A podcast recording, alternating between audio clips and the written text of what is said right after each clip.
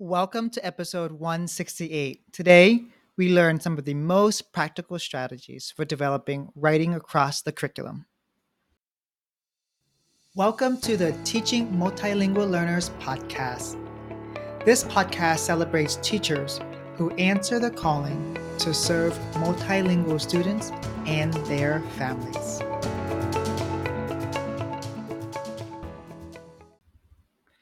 Many of us are familiar with Scarborough's reading rope, which are the core skills required for reading. Wouldn't it be nice if the field had a writing version of that? Through Joan Sedita's work, we now have a writing rope. In this podcast, she'll share how we can develop the key skills required for writing. Now, on to today's podcast. I am so excited and honored to have Joan Sedita on the podcast. Today, she's going to be talking about the writing rope, a framework for explicit writing instruction for all subjects. I watched your webinar on EdWeb and I was so mesmerized uh, by the clarity and the practicality of your ideas. And you have taken uh, scholars' research and put it into practice. So, Joan, welcome to the podcast. Great. Thank you. And, and thank you so much for giving me this opportunity to once again talk about a, a, subject that is really near and dear to me, and that, that's writing instruction. And that writing instruction is really important and near and dear to the teachers who listen to this podcast because we're always trying to figure out how do we help students uh, write in another language.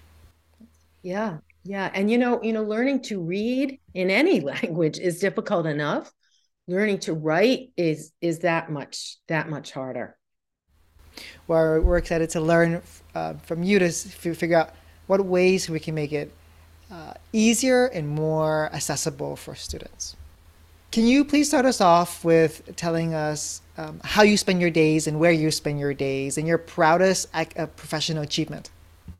I, you know i've been in this field for over 40 years so uh, you know when i started off for 23 years teaching in a school for students with dyslexia and was part of a team that helped grow that school. So watching that school grow was, you know, that was a really proud moment. Watching my students, I, I often, when I was teaching, work with the older students.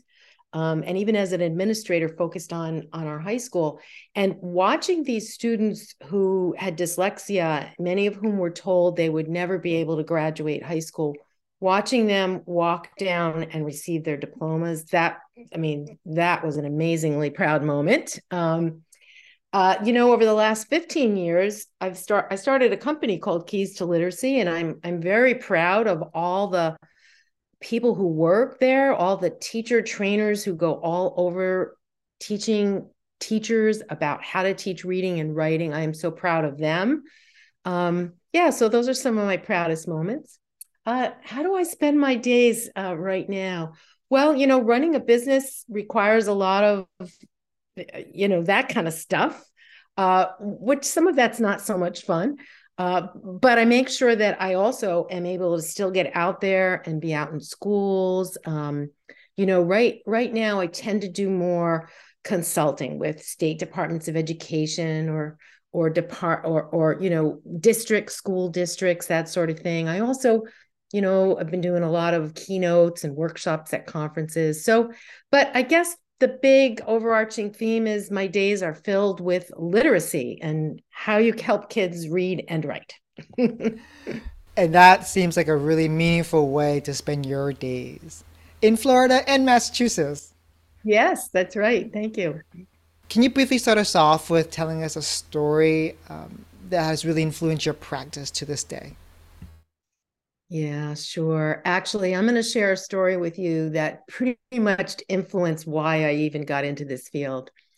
So, um, when I was an undergraduate, I was planning on being a social worker, and uh, but my very first job, my first summer after graduating, I got a job at this landmark school tutoring. And, and um, I had one of my first students was this 14 year old girl who uh, was dyslexic um, and was reading at about a third or fourth grade level. And um, after being trained on how to explicitly teach beginning reading. Um, I watched this young woman grow her skills. By the end of the summer, she was at, at about, she could read at about a sixth, close to seventh grade level which was is phenomenal but also really important right? Because you know to be able to do things like read the paper and read ballot questions at the booth you know when you're voting you know like you you she needed that. Um and you know to watch this this this student bloom and blossom because she was able to finally read. And prior to that i knew nothing about dyslexia and i just assumed that you know all students would learn to read and write and it was really eye-opening. And at the end of the summer um, the school said to me you did a great job as a tutor.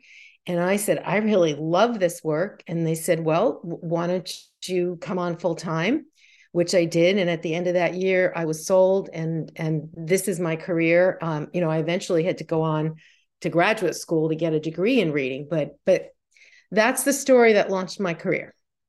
It's uh, we're always indebted to those students who have launched us um, who have influenced yes. us or have like helped us see in a different way. And so every one of us has one of those and they stay with yeah. us.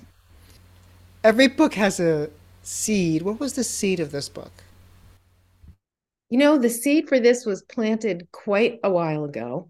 Um, I would say the beginnings of it were way back when I was teaching at that school, right? Um, and over time, I've come to realize that uh, while, while there's still much work to be done in helping teachers understand how to teach reading, writing is is has fallen behind. There's not as much research devoted to it. There's not as much time during the school day, um, and uh, what I realized is that uh, over time, teachers started to understand the components of reading, right? You know, so if you were to say, what are the five components of reading? Those were identified in the National Reading Panel 20 years ago, right? Most most teachers now can say phonemic awareness, phonics, fluency, vocabulary comprehension, right? But when you say what what's what are the components of writing instruction? It's just this sort of monolithic thing. Oh, well, writing, you teach writing. Um, and it means different things to different people. So I've long felt that um, we need something, a model, a framework to help unpack for teachers what are the different components of writing instruction. And so that's that's that was really the seed, realizing that um, teachers needed something very basic like that. Um, and that's I, I've thought about it for a long time. I actually wrote several other books over the last 12 years through keys to literacy I, I, have a keys to early writing a keys to content writing. They were you know much more based on um, you know practical how do you teach writing across different grade levels? But uh, the the concept of the writing rope was what's this more overarching framework to to put all that in? So that that's what generated the idea for the book yeah, well, listeners are very familiar with Scarborough's reading rope, and when I saw your writing rope from EdWeb, I was like, yes, this is what we're looking for. And so I'm excited to uh, talk more about that later in a few questions ahead. Let's talk about first your subtitle. You're talking about writing across the curriculum. Why is that so? Why is that so important? And what are the three types of content-based writing tasks asked of students? Yeah, yeah, great question. Um, I, I, was recently asked, what's the difference between learning to write and writing to learn? And, and I think that question is built on uh, that that phrasing comes from the wonderful late great Jeanne Chall who posed the question, learning to read up until about fourth grade, and then after that we read to learn. Um, and by the way, I had the honor of having Dr. Chall be my advisor at Harvard when I was getting my master's. Um, but but I think the same as it is with reading, you know, in the earliest years, yes, we're learning the skills to be able to write. We have to keep on learning those skills, but there is this sort of point where once enough of those skills are built up, whether it's transcription skills, you know, spelling, handwriting, or more composing, critical thinking, uh, sentence, paragraph writing, once we once kids have enough of those under their belt and they're fairly fluent with them, they can turn their focus on using writing to express their ideas, right? But also use writing to learn, to reinforce. So if they're writing about what they're learning, it could be writing from text or other sources. It could just be writing about what they're being taught in science or history. Um, that's where the writing to learn comes in. Um, you know, one of the other things that I, I, try when I have a chance to talk about the ro- writing rope, one of the big ideas is that often people assume it's the purview of the English teacher or the ELA teacher to, teach writing. Um, but really, any teacher can and should be, be teaching writing. Uh, first of all, there's there's so much work that has to be done. So many students are that far behind that that if just the English teacher did it, there was there wouldn't be enough instruction. But a lot of the aspects of writing and using writing to learn um, are actually best taught in a subject area where the teacher is having t- students learn how you write about math, how do you write about science uh, in order to help help your learning. So um, I think that that's the big big answer to why do I emphasize writing across the curriculum. Let's go through a few strategies. Oh, yeah, I'm, I'm just, yeah, you you also asked you also asked me about the three types of content writing that which is in in the book. Um, yeah, so let me just briefly. when you think about writing in any subject area, and very, very often subject matter teachers get nervous about using writing or teaching writing because they feel like, oh, I'm going to spend my weekends redlining students' papers, right? Um, and what we have to remember is that there's all kinds of writing that, that can be done.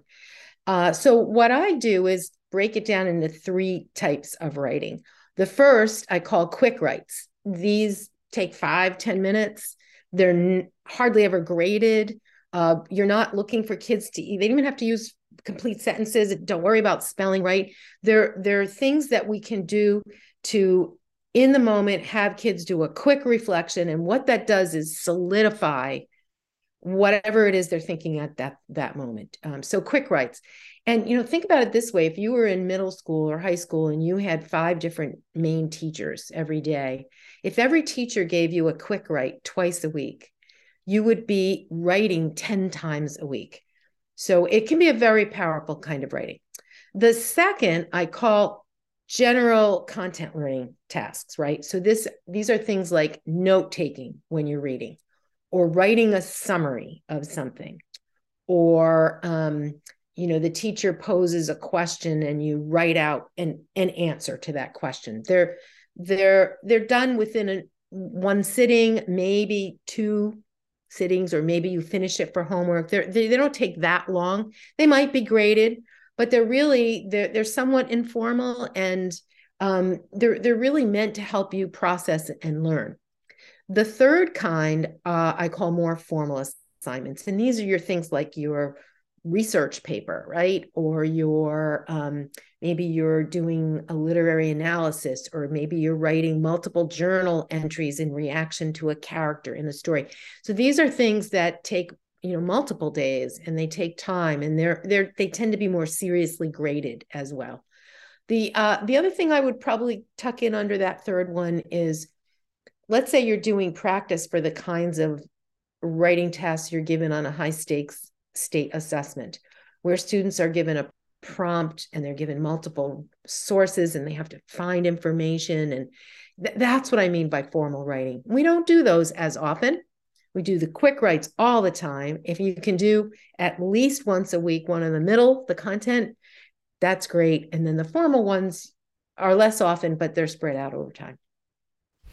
I was gonna ask you, like, give us some strategies, and you basically did by talking about the three types of content-based writing. Like, anyone, so studies teacher or let's say a music teacher or art teacher, uh, just shared a piece of content, and what they're gonna have them do is quick write and stop, and just Yeah, say like, yeah, what do you notice about this piece of art?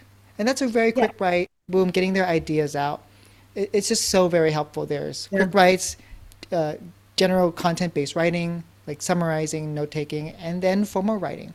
As I yeah, work with, in my role, I work with content teachers, science teachers, social studies teacher teachers. Even though we write in the same language, English, the way that the science lab report is structured, the way that an art critique is structured, the way that a music um, theory paper is, is, is structured are so different that it, it requires content-based teachers to teach the content how to write like a musician Yeah. how to write like a like an artist so it's not about teaching grammar which content teachers are afraid of but it's more about how do you communicate like the person like the people who are expert in your field Yeah, absolutely. And sometimes that's referred to as disciplinary writing. Um, and and who better to do that than the science teacher, right? Um, now, what, and this will come up again, I'm sure, in our conversation, but I think the, the key and one of the things that content teachers often don't realize is whatever that instruction is going to be, you have to be very explicit and systematic in it. You can't make an assumption that students are going to figure that out, right? Um, so that's the one thing that that content teachers need maybe a little prodding to to explicitly teach these things. I still remember in college, my professor, I submitted a paper. My professor just like circled this one line. I, I wrote, it was about sedimentary, sedimentary, uh, sedimentary rocks. And I said, oh, they w- blank was sandwiched between this other rock.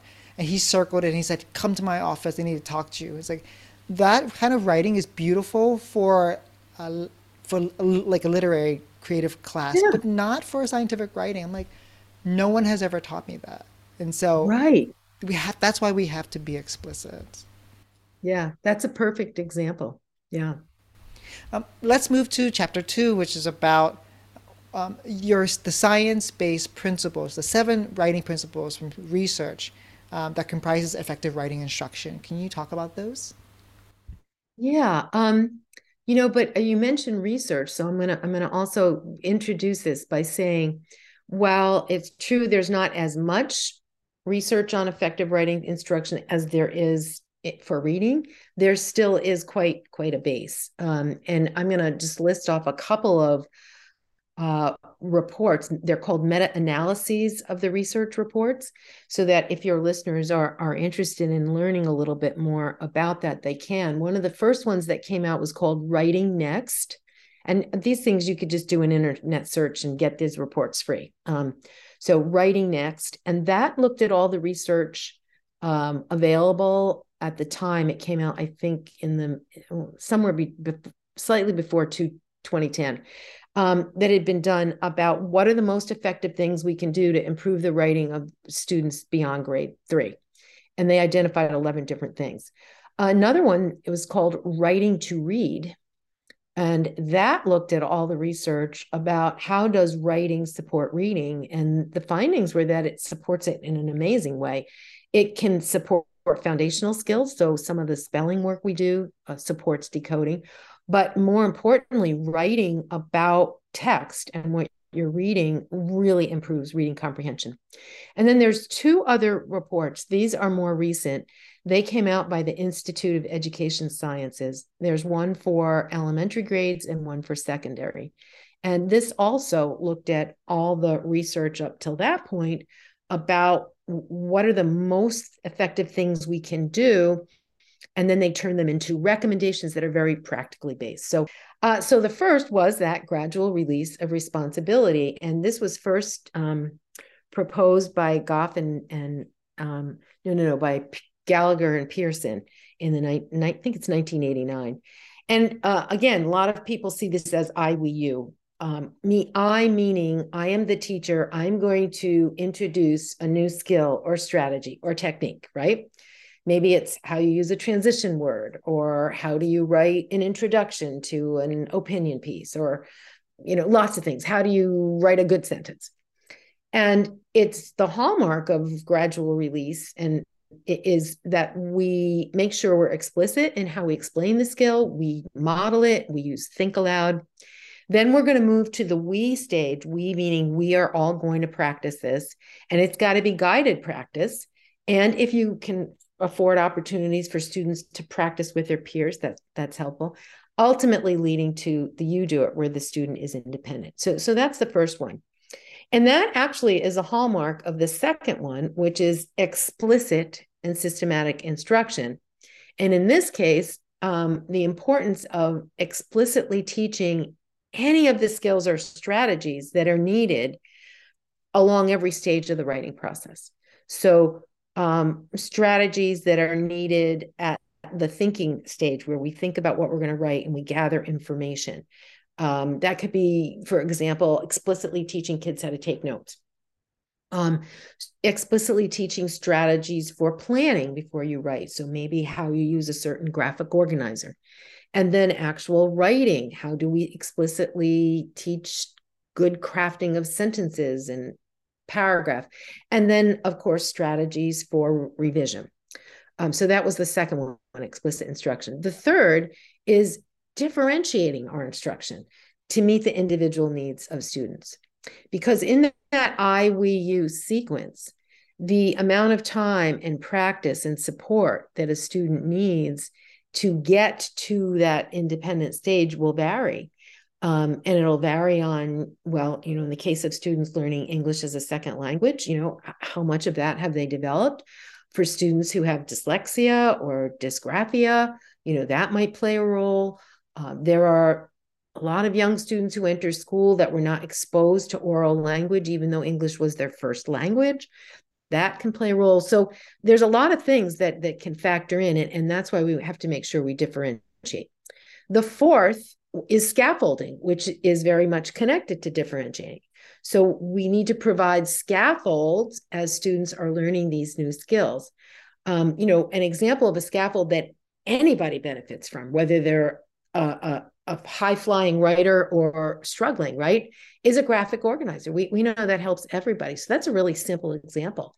Um, but writing templates, uh, students are going to write, learn, and they're younger and they're learning to write paragraphs, give them a template that walks them through how to write a descriptive paragraph or a cause and effect paragraph. Um, there are a lot of those kinds of scaffolds and writing templates in um, in the in the uh, writing rope book and my other books as well. Um, opportunities for collaboration, especially with peers.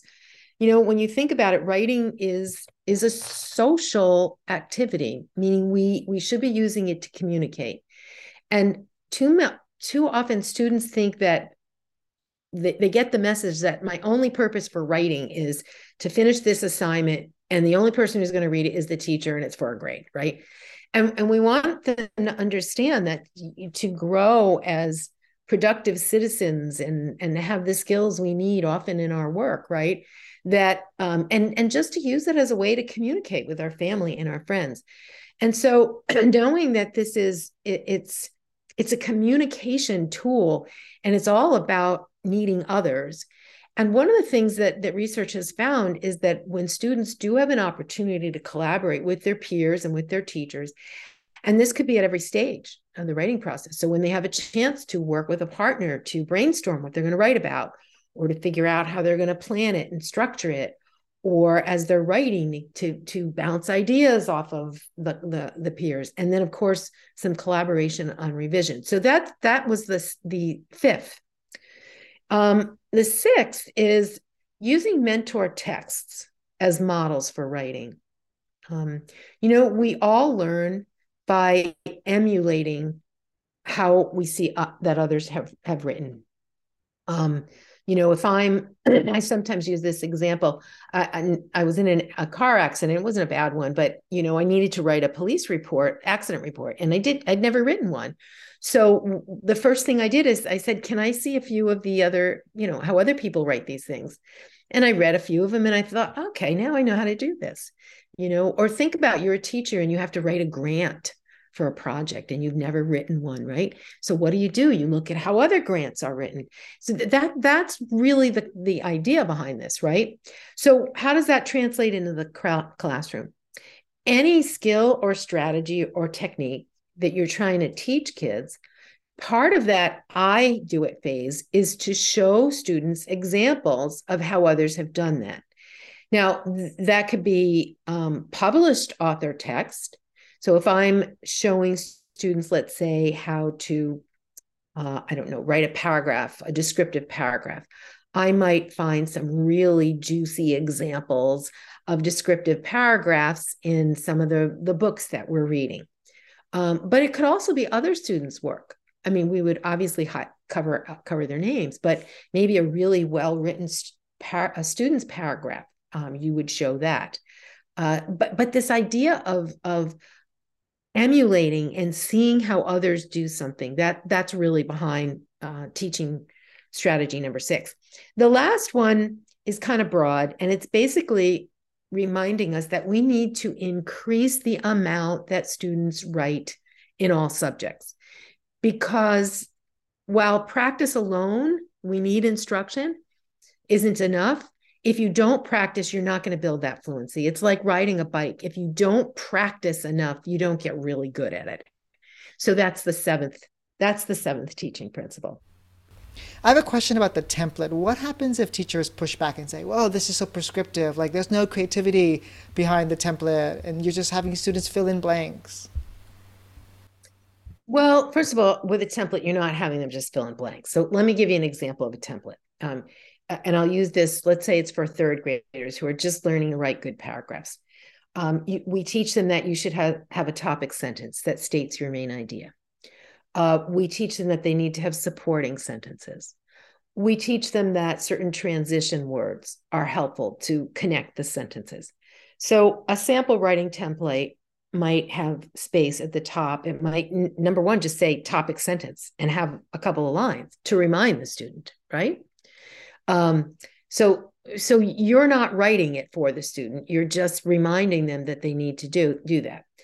You might also, instead of just saying topic sentence, knowing what the topic is about, you might give a, a sentence starter, right? Um, so if the students, I don't know, say they're writing about electricity, um, you know, you might say something like electricity is, and then they complete the topic sentence, right? Um, then you have space for the supporting sentences, and you could use sentence starters with a transition. Um, if it's an explanation, you might say one thing about, and then have the next line down, another. Um, so you're just sort of cueing them and you're giving them space and you're reminding them about the different elements of, of a paragraph. Um, the same can happen with longer pieces of writing. like, let's say you're asking them to write a letter to someone to share their opinion or, or give a call to action. The top part, dear, would be there, right? You'd have a spot for the paragraph and a reminder that they need to state their position here. And you might give them a starter for that. My position on this topic is, and then you have space for, for the other po- paragraphs that are going to provide reasons. So that that's a kind of brief example. Um, I don't think that's cheating. Uh, I, I don't, you know, I, it's interesting you bring that up, what teachers might say, though, because sometimes I've had teachers, when we're out there doing training, say, um, you know, showing them a mentor model of how somebody else wrote this, that's cheating. They're just going to copy. Well, not really, you know, because they're just going to be writing about a different topic. What they're what they're emulating is the structure and and the style, and that's what allows them to develop proficiency in those things. I appreciated that you just pulled back and explained uh, what a template is. And when I heard that you were talking about the prompts, the prompts help students see, see, structure the ideas and sequence ideas so that it sounds like the fo- so that the format isn't something that that gets in the way of the communication. And that's what the template does. Right. Right. Yeah. And then, you know, let me build let me build on that for a second also because you're making me think of something else that sometimes teachers say, right?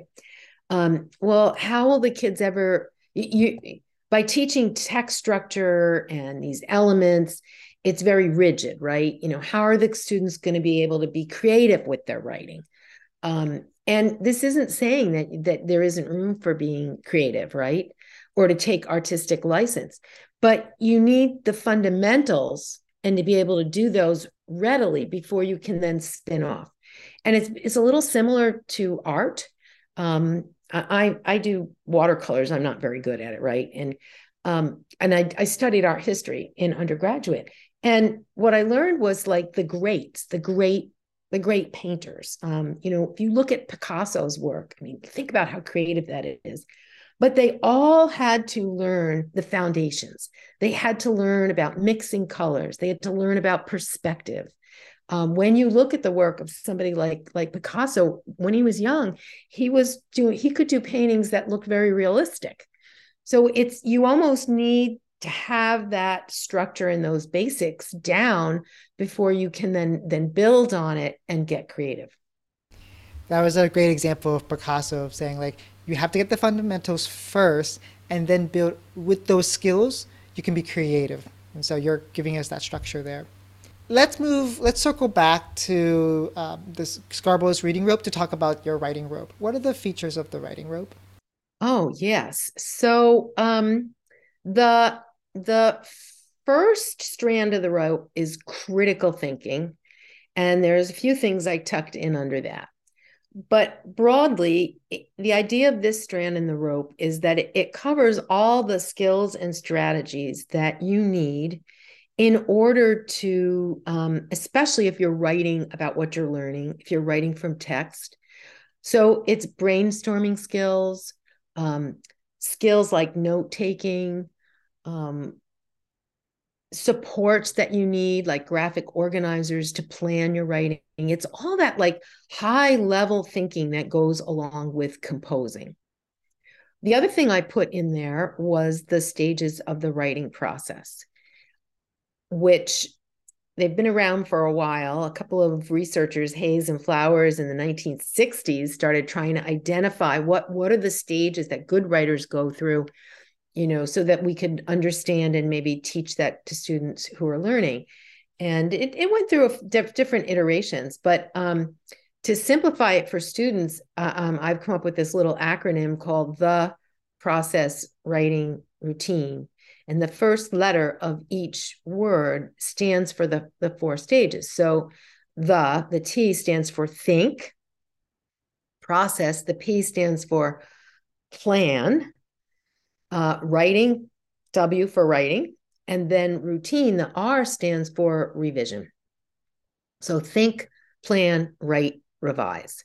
Um, that's the first strand in the rope. The second is syntax or sentence. And this is how do we teach students what what a complete sentence is, even that it has two main parts. Uh, in the early years, what are the four types of sentences? You know, questions, statements, commands.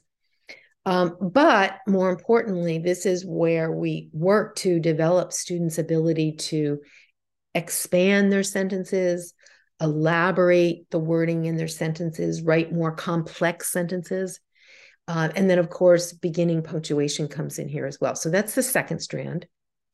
The third um, is text structure. And this is a big one. A lot fits in under here. So we start on the biggest level. What's the broad structural differences between genres, and in particular, the three main types of writing? So, opinion or argument, informational narrative. Um, and so, how do we write in, introductions for those three types of writing? How do we write conclusions? How does the body develop? How is it structured differently? In informational, it's going to be a lot of big ideas and sub ideas. In opinion argument, it's going to be reasons with evidence and maybe a counterclaim and a rebuttal. In narrative, it's going to be driven by events, right? Uh, so that that's a broad piece under text structure. The next level down is um, paragraph structure. A lot of students who, even older ones, who struggle. It's because they still can't write a good sentence and they still don't know what a paragraph is. And a lot of this comes down to that they have really not been taught the concept of a main idea with supporting details, which is what drives a, a paragraph. So teaching them paragraph structure Another thing on here, under here, um, are they're called patterns of organization. So description or explanation, chronology or sequence, cause and effect, problem and solution, compare and contrast. And th- these patterns can be taught to children when they're really young. They can write one or two sentences, they can write a paragraph, but they can also take one of these patterns and string it out across multiple paragraphs. And then also related to this are these transition or linking words that are absolutely essential. I like to, I call them like little golden words because they help tie it all together. And our students who have low language skills, these are not part of the repertoire. So we have to explicitly teach them. We need to make anchor charts or posters of transition words available to them. Um, you know, there's there's a list of transition words and phrases I developed in 1978 that um, oh God, like, like, we used it all over Landmark School. Um, I would have students writing me 10 years later saying, I lost my list. Can you send me another one?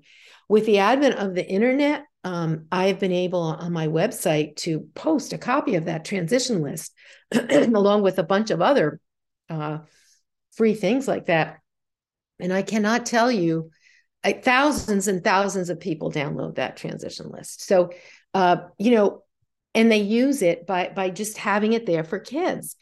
Uh, and and also remember I was saying about the templates. Having some of those transition words in the templates really helps. Um, so that's text structure.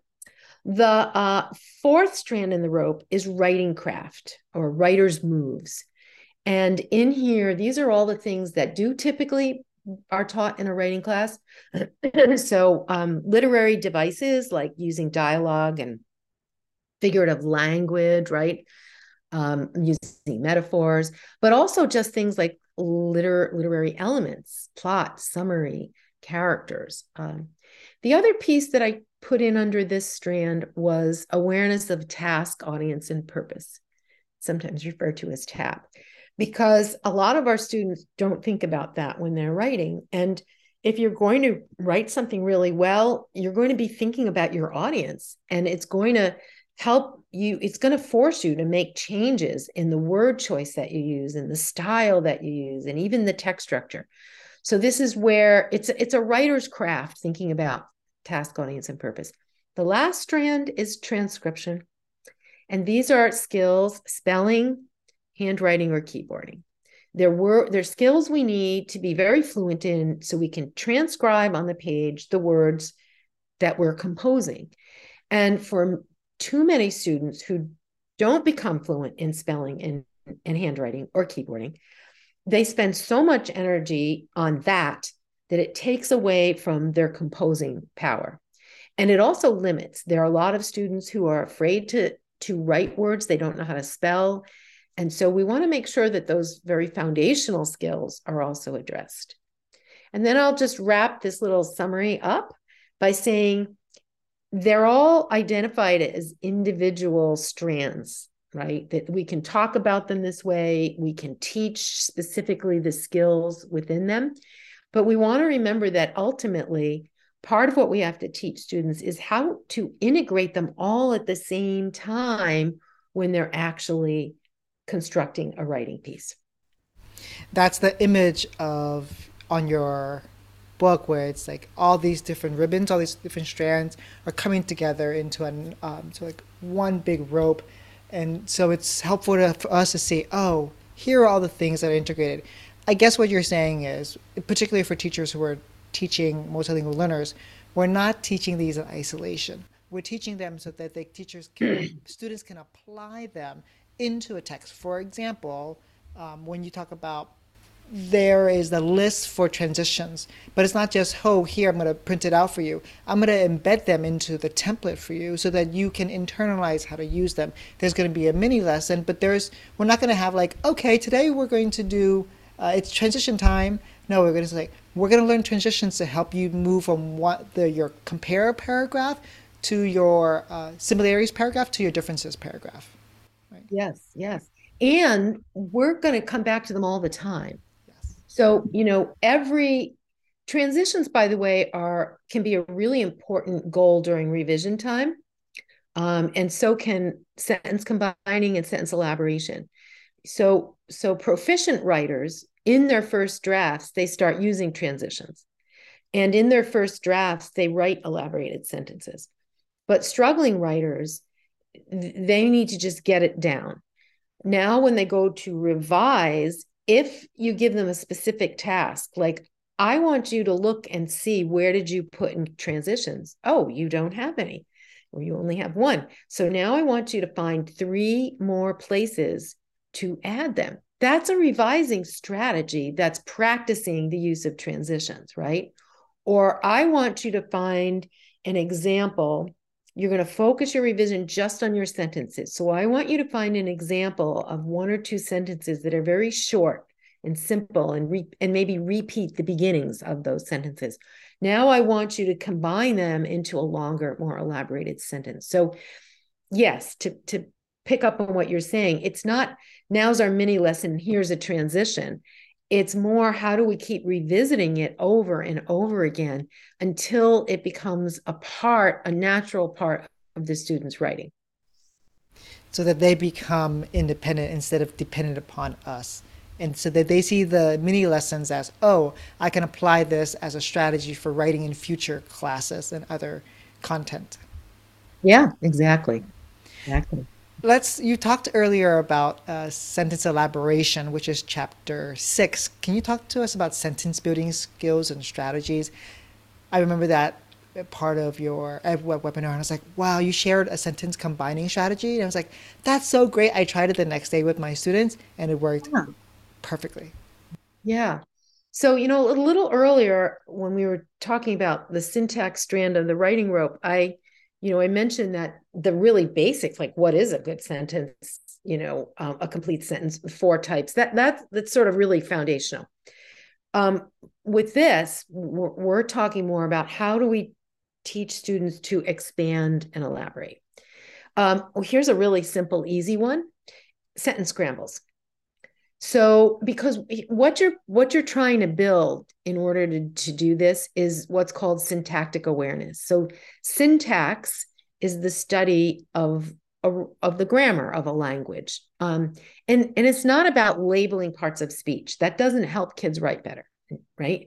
It's about the the learning the parts of speech allow gives you the terminology to be talking within a sentence. Oh, your noun, or you need an adjective but what's more important is within the writing and then the guided practice and feedback around sentence, that's where the grammar really develops. So if if I have a, I'll start with can start with a very, simple sentence, maybe five words. And I take each word and I put it on a card and I scramble them all up. And um and um, let's say let's see the boy pulled the wagon five five words and I scramble them all up and I say to the students, you need to rearrange the cards into an order that is grammatically correct.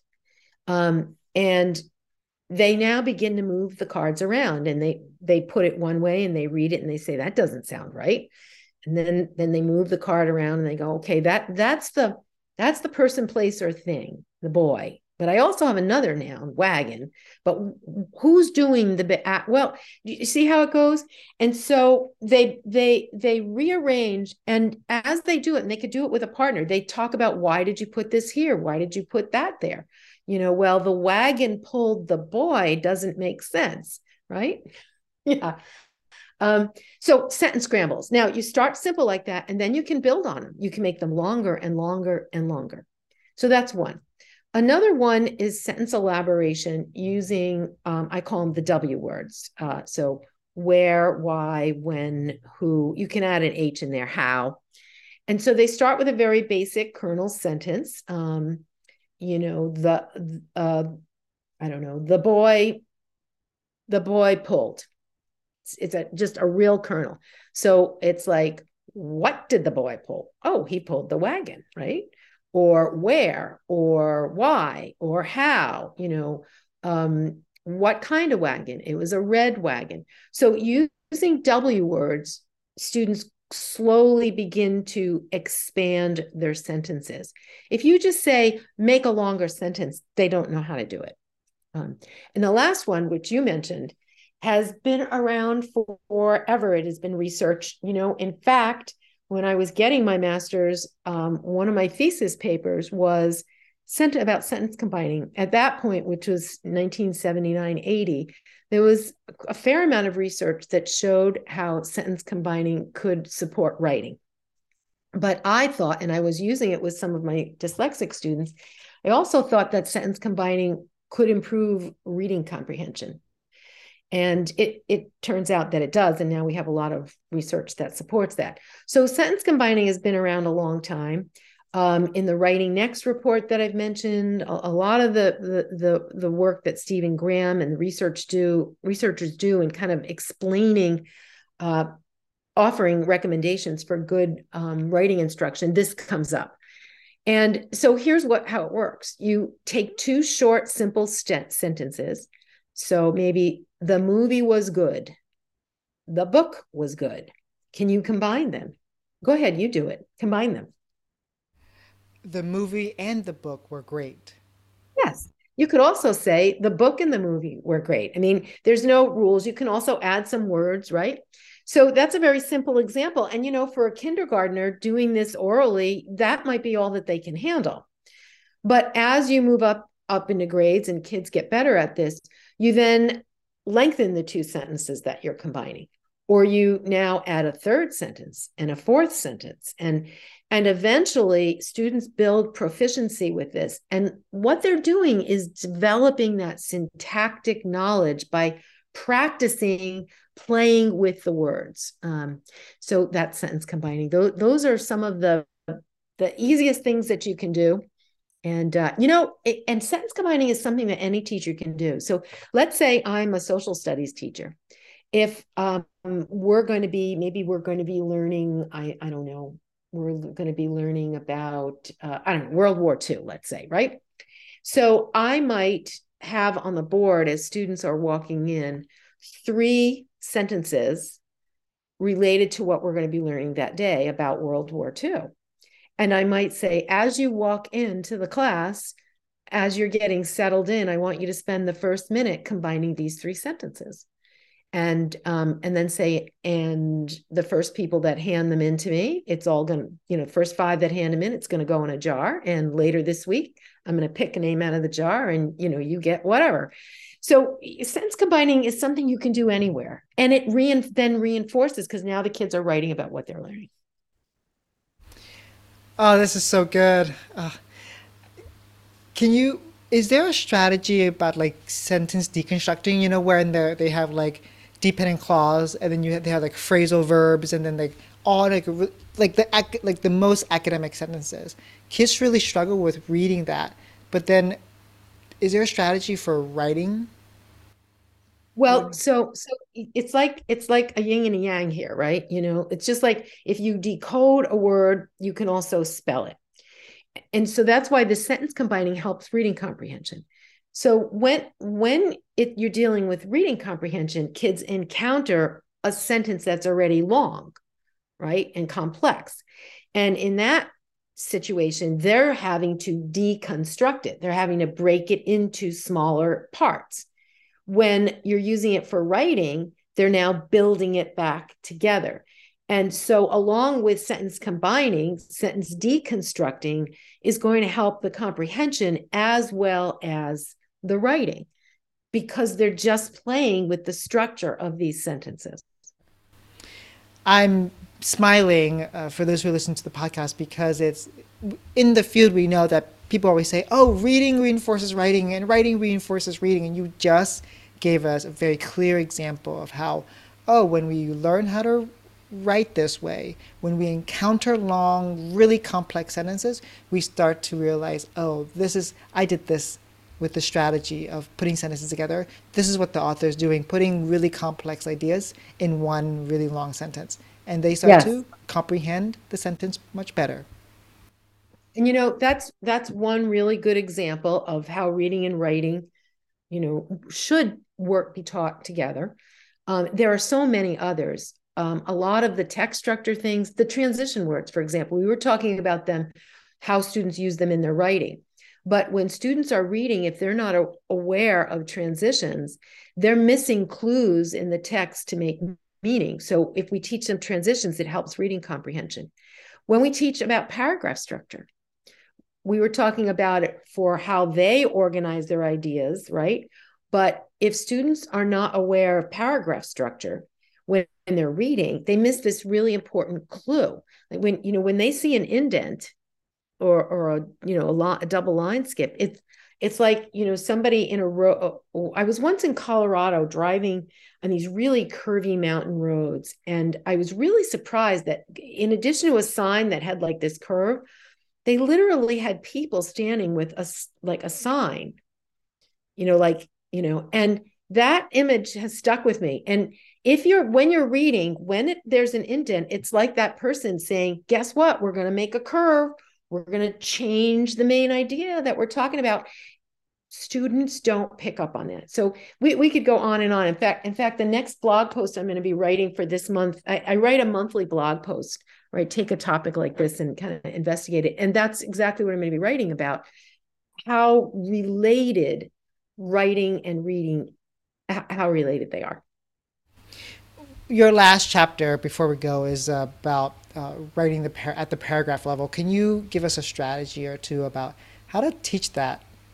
Um, well, I, like I said, it's all about the main ideas, right? They, don't get that concept. So first, we need to make sure they get that, and that really, in a sense, you're almost teaching them a comprehension strategy than than than just writing. But um, we need to tell the structure. So we start with a good topic sentence that tells the reader what we're writing about. Now, once we get really good at writing, and certainly much of what we read, authors don't necessarily do that. Very often they don't state the main idea, it's inferred and you it, it's implied rather and you have to infer it. So you have to look at all the details and almost yourself say what was the main idea? But again getting back to the foundational skills we want them to, to get that get this like right at the beginning. So we we have to teach them that they need to be either explicitly in a topic sentence or by providing enough information that the reader can imply. We must make clear what our main idea is. That's the first thing. And we should only have one main idea in a paragraph. When we shift, we should begin another one. We need to teach them about supporting sentences. You know, here's another thing that in the early grades, teachers often tell students that every paragraph will end with a concluding sentence which restates the main idea. And while that, that's true, maybe in really basic writing, in reality, much of what we read, authors never give you a concluding sentence at the end of every paragraph. So we need to be clear about that. What are some practical strategies for teaching paragraph?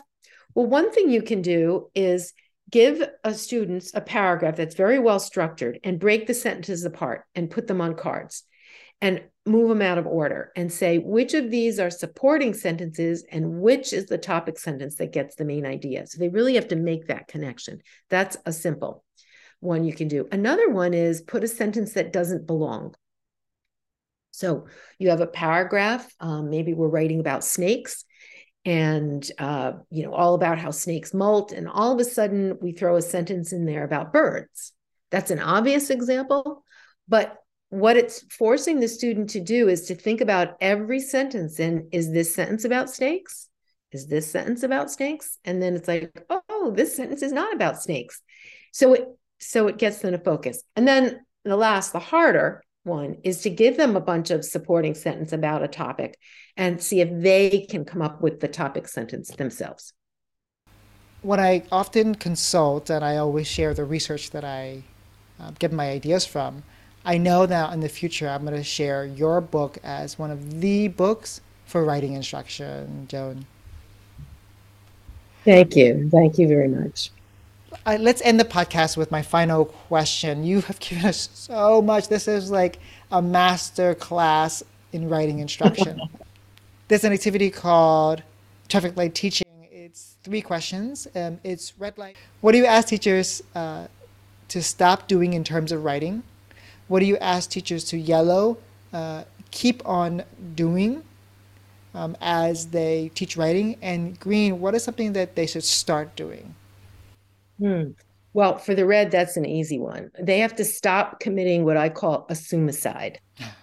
That's not a real word, but uh, assumicide happens when teachers assume that students have underlying skills. And the older the student is, the more students tend, uh, teachers tend to do that. So we cannot assume that a 15 year old knows how to even write a good sentence, right? So we got to stop assuming.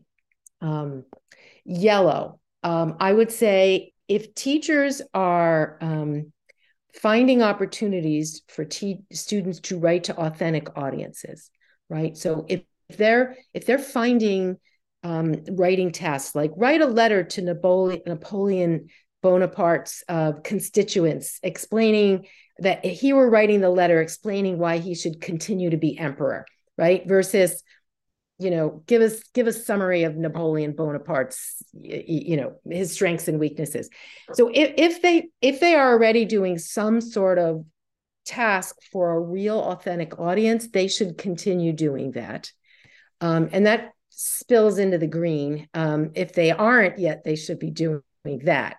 As far as the green goes um, i don't know it could be a really long answer but i guess i would say think about those seven teaching principles that we reviewed earlier in this podcast and pick at least two of them and start doing them if you're not already.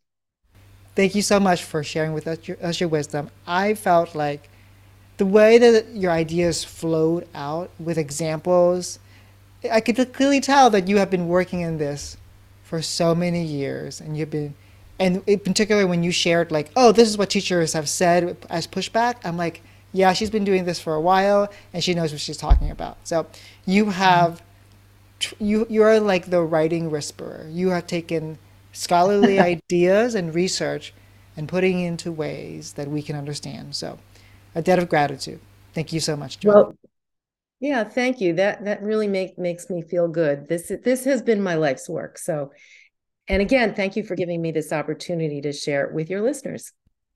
Oh, the honor is all mine. And I know that listeners will listen to this again, and I'm sure many of them will say, like, you have to listen to this podcast. So, this conversation with Joan. Thank you.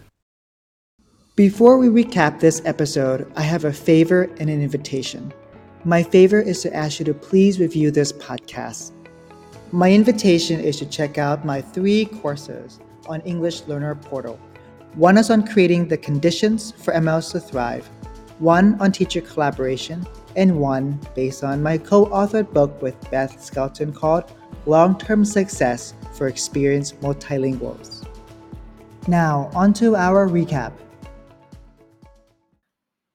I have two takeaways from Joan's conversation that are interconnected. The first is that students need more opportunities to write about what they're learning. This is a call to all teachers in every content area to invite students to process about the content that they're learning through writing. The more we want them to think like the people in our discipline, the more writing opportunities we have to give students. The second takeaway is that if students are going to write more about what they're learning, Teachers in every discipline need to teach students how experts in the particular field write about content. This means teachers ranging from PE to music to math need to teach students how sentences are structured and how paragraphs flow in sequence. I hope you get to listen to this podcast one more time, like I did, and also purchase Joan's book, as it is one of the most practical, teacher friendly resource on making writing instruction less complicated and more practical. Thank you for listening. Be safe and be rooted in peace. It's your turn to play traffic light teaching. Tweet at me either your red, yellow, or green light from this particular episode.